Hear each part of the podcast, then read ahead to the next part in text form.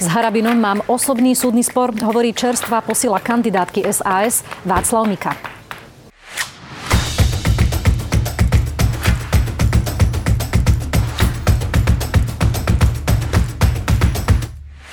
Dobrý deň, pán Mika, vítajte v Trende.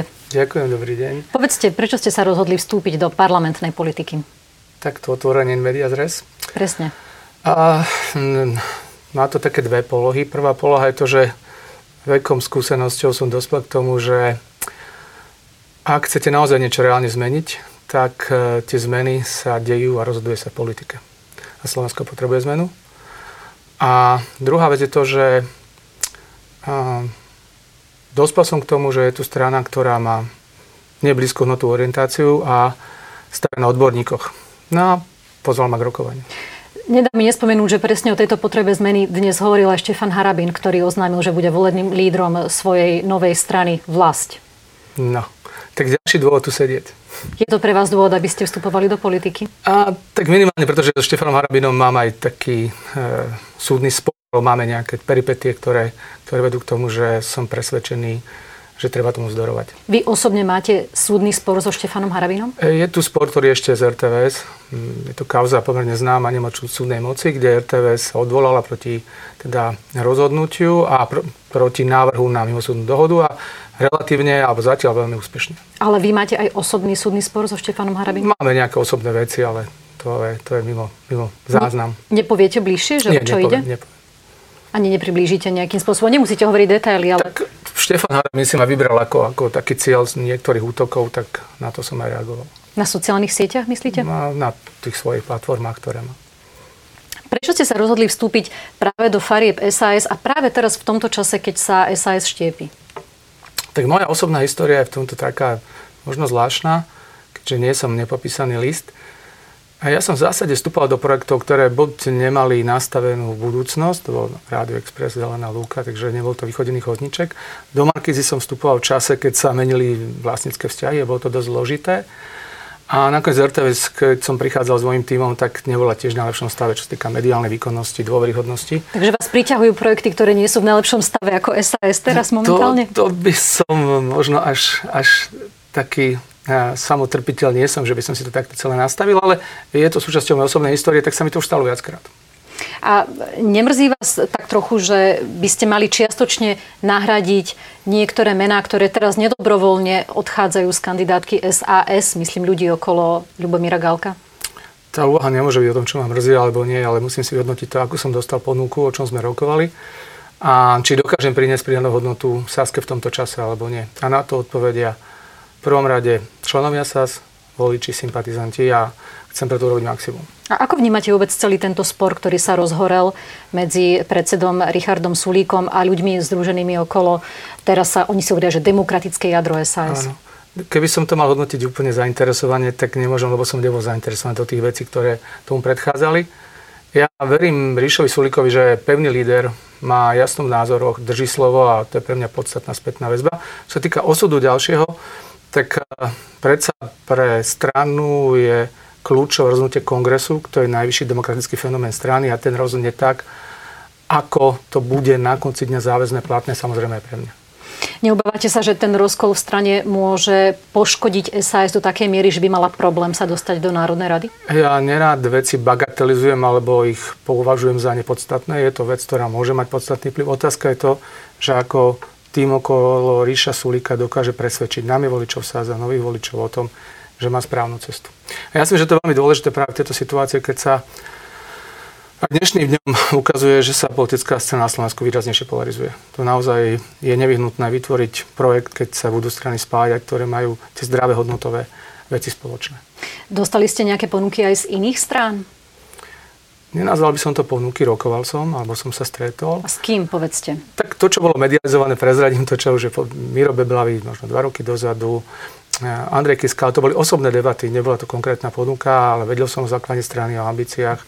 Chcel som s Tomášom Druckerom, ale tam naozaj žiadna ponuka nepadla, lebo nemám nejak nastavenie blízko takej lavicovej, alebo blízko lavicovej politickej scény. To je asi taký, taký, taká mapa, čo sa asi udialo.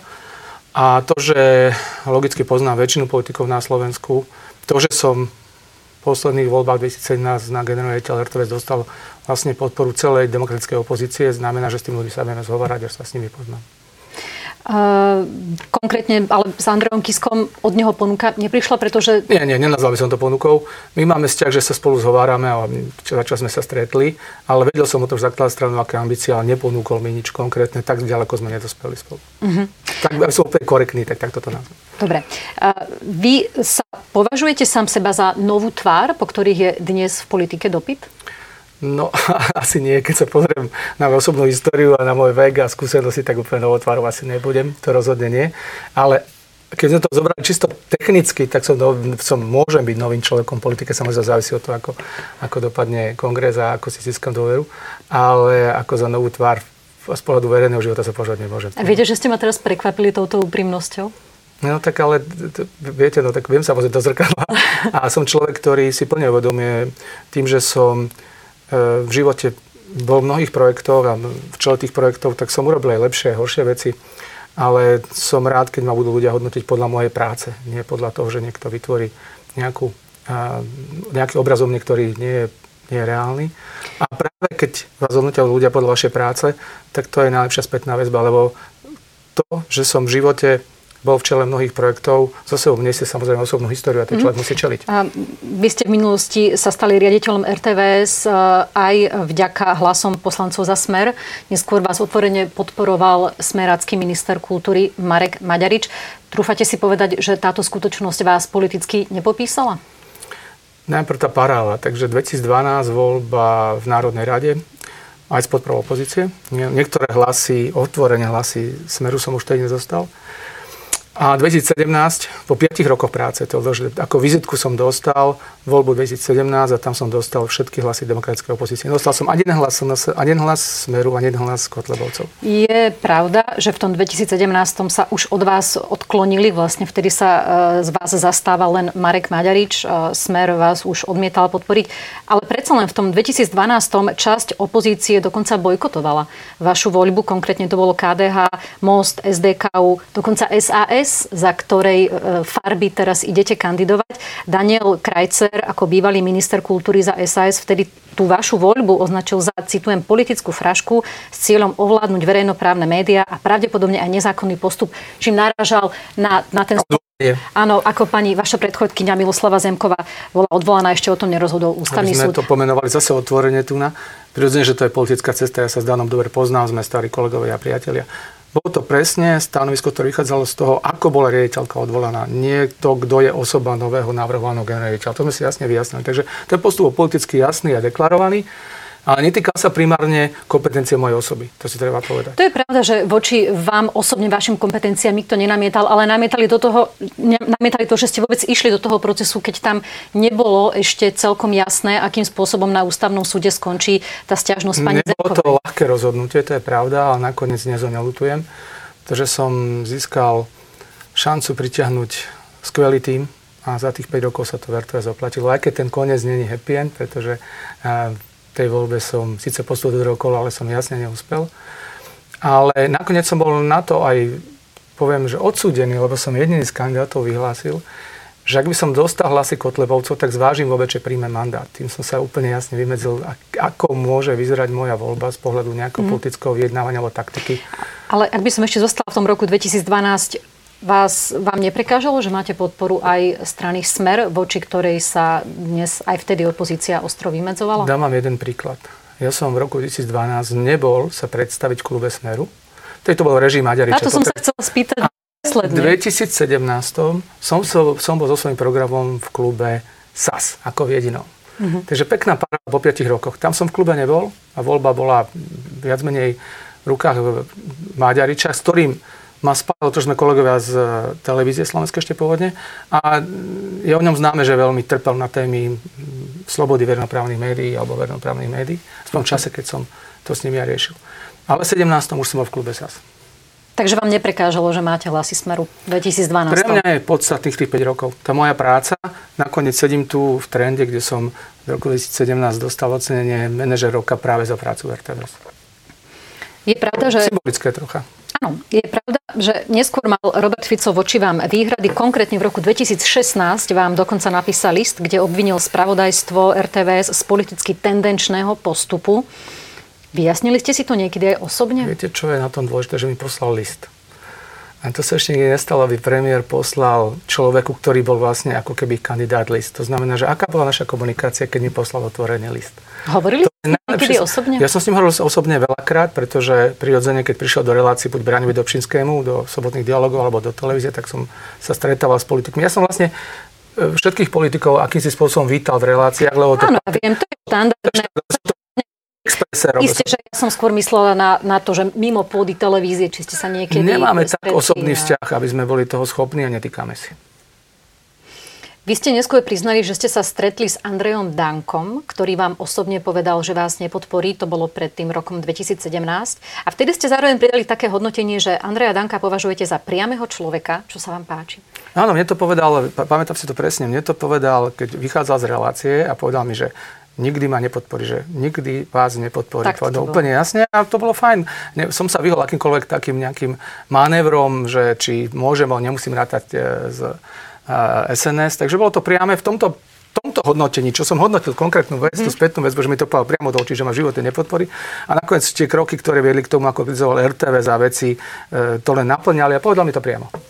A inak by ste to, ale to, to hodnotenie by ste na neho nevztiahli tak univerzálne, že, že sa vám páči ako, ako To, osoba. ako to mne povedal, v kontexte toho, ako to povedal mne, to bolo jasné. To bolo jasné, iba takto. Keď ste v roku 2018 kandidovali na primátora Bratislavy, tak ste uvádzali, že ste si väčšinu kampane financovali sám z vlastného vrecka. Bolo to koľko viac ako 200 tisíc? 243 tisíc. Prispiejete aj teraz na kampaň SAS? Je to veľmi odlišný model financovania a je odlišná štruktúra, aj odlišný teda objem celkových prostriedkov, takže tá debata o tomto primárne nebola. Som na to pripravený.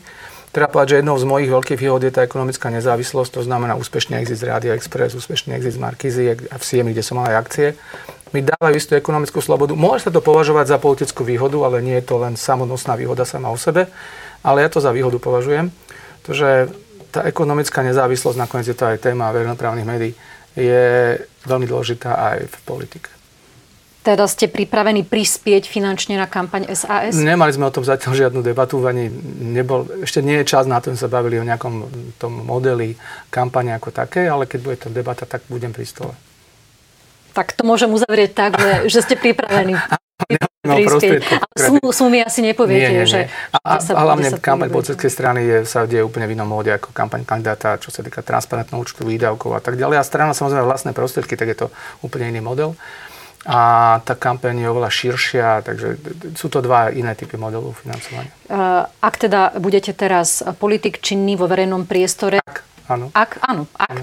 A ste pripravení na to, že budete musieť aj podrobnejšie teda rozkryť svoje majetkové a príjmové pozadie? Ste ochotní? To sa už stalo, to sa už stalo. Ja som, ja podlieham zákonu, to znamená, ja mám majetkové priznanie, som podal Národnú radu, dokonca som sa raz omeškal, takže som vás zniesol e, za to pokutu. Áno, už to robím, takže pre mňa to nie je zložité. Hlavne pre mňa to nie je zložité z toho titulu, že e, ja som mal príjmy tak reálne a v tom čase, keď boli, že sú historicky ľahko dokladovateľné. V SAS budete tým... Nemám, nevlastním ani lietadla, ani lode, takže vlastne som na tom celkom dobre z hľadiska toho, čo, čo, čím môžem disponovať. Dobre. V SAS budete tým lídrom pre kultúru, preto ma zaujíma, či zdieľate názor Richarda Sulíka, že prílev migrantov z arabského sveta môže ohroziť slovenskú kultúru. Najprv poviem také troška, to musím zastrešiť, lebo to je tiež troška vytrhnuté z kontextu, a to vám nezazlievam.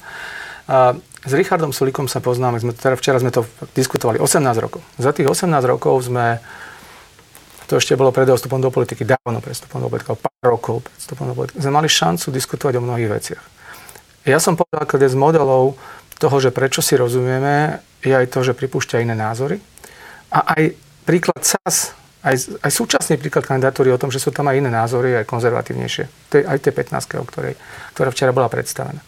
A to je Richard Sulik, že vie prijať aj iné názory, ale zaujíma to, že či to je hodnotou odborne v poriadku. A to je pre mňa základ. Ja považujem agendu migrantov za legitímnu politickú agendu, preto jej rozumiem.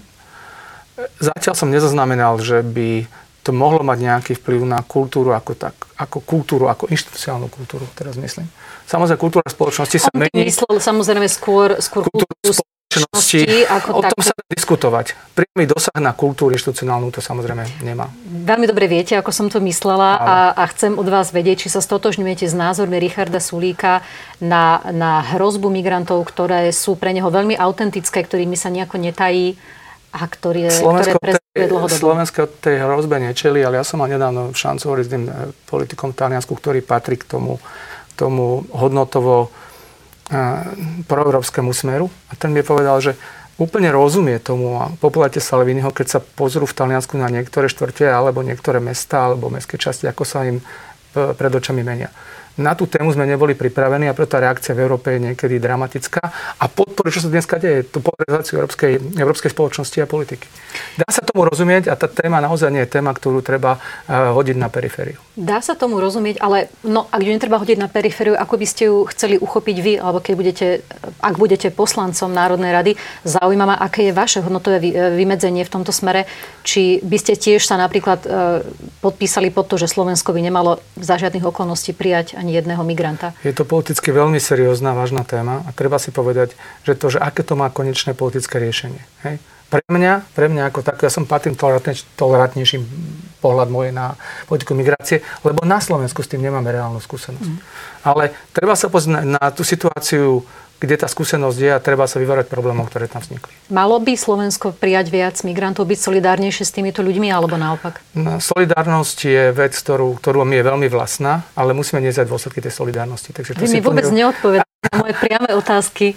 Ja chcem len Viem si to predstaviť, ja to viem, viem si to predstaviť, keď vieme, aké dôsledky to priniesie, že sme na to, či je na to spoločnosť pripravená. Toto je moja odpoveď. Viete si predstaviť, že by sme Ak mali je, na to spoločnosť, viac pripra- ak je na to spoločnosť pripravená a vieme, aké to priniesie dôsledky. Za akých okolností je na to spoločnosť pripravená? E, Chcem povedať, že ešte je to veľmi predčasné o tom hovoriť, lebo Myslím mentálne ale- alebo, alebo materiálne. Ne? aj mentálne, aj materiálne. Samozrejme, my tu máme ešte vlastné sociálne problémy a veľké rozdiely, vieme východ, západ a ekonomická nestabilita v regiónoch. Nechcem zachádzať do detailov, len chcem Nie. vysvetliť, že, že musíme si robiť najskôr poriadok doma a tie témy nemôžu byť nosné témy predtým, ako si, a to v má v tom výborný program, ako sa venuje tomu, aby naša krajina, hospodárenie, ekonomika verejné financie boli správane lepšie. A, téma kultúry teraz vôbec nie je uvedená medzi prioritami SAS do volieb 2020. Preto ma zaujíma, či by ste mi vedeli povedať aspoň jednu zásadnú vec, ktorú by ste vy chceli presadiť ako tým líder pre kultúru. V agende 2020 tej brožúrke je téma kultúry. V tej témy, je. aby, ale chcem to byť veľmi, poňať to veľmi priamočiaro. Takže čo sa teraz deje, budem veľmi aktuálny. Oblasť slobody médií. Deje sa reálne to, že sa regulujú tradičné médiá. S tým absolútne nesúhlasím. Keď zdvo- zdvojíme to, že máme právo aj na opravu, máme právo aj na ospravedlenie, je to, je to niečo, čo je v rozpore s tým, ako máme pozerať na slobodné médiá. Na druhej strane máme tu absolútny rozvoj digitálnych platform, digitálnych médií, ktoré nie sú nejakým spôsobom regulované. A neviem, že ich treba regulovať. Ale je veľmi dôležité nájsť v tom novom mediálnom svete, urobiť ju mapu, ako v skutočnosti vyzerá. My nevieme pomenovať, prečo je ten postfaktuálny svet tak silný, aký je. My nevieme pomenovať, prečo odkiaľ ľudia presne čerpajú informácie. Máme posledný prieskum People to People od agentúry Focus, hovorí veľmi rýchlo, ale chcem, ktorý ukazuje, že aj pedagógovia čerpajú zdroje informácie, zdrojov, ktoré minimálne sú založené na faktoch. Áno, veľká časť z nich by Potom odporúčala hovoríme, ako téme, hovoríme tému vzdelávanie, mediálne vzdelávanie. To všetko sú témy, ktoré, a hlavne my sa nepozeráme na to, ako ten digitálny svet sa dramaticky vyvíja. Nám vzniká pravidelne nejaká nová platforma, ktorá prináša sa zastavím, informácie. ale to riešenie mi povedzte, že akým spôsobom by ste teda chceli riešiť tú, ten, tento stav, ktorý popisujete. Ak hovoríte, že by to nemala byť väčšina. Znižovať reguláciu a dať médiám, ktoré sú relevantné, faktografické, lepšie podmienky na život a vedieť pomenovať ten ďalší svet a vedieť vzdelávať a vedieť tam urobiť poriadok. Naznačili ste v minulosti, že by ste chceli nejakým spôsobom zmeniť aj spôsob voľby generálneho riaditeľa RTVS. Poznával by sa vám ten model nezávislého zboru voliteľov, ktorý v roku 2017 neúspešne presadzoval Marek Maďarič ešte ako minister Volajme to kultúry? nemecký model, lebo to nie je Maďaričov model, to je nemecký presadzoval Marek Maďarič. Sú je viacero takýchto modelov. Pre mňa sú oveľa spravodlivejšie a nezávislejšie a verejnoprávnejšie ako priama voľba v parlamente.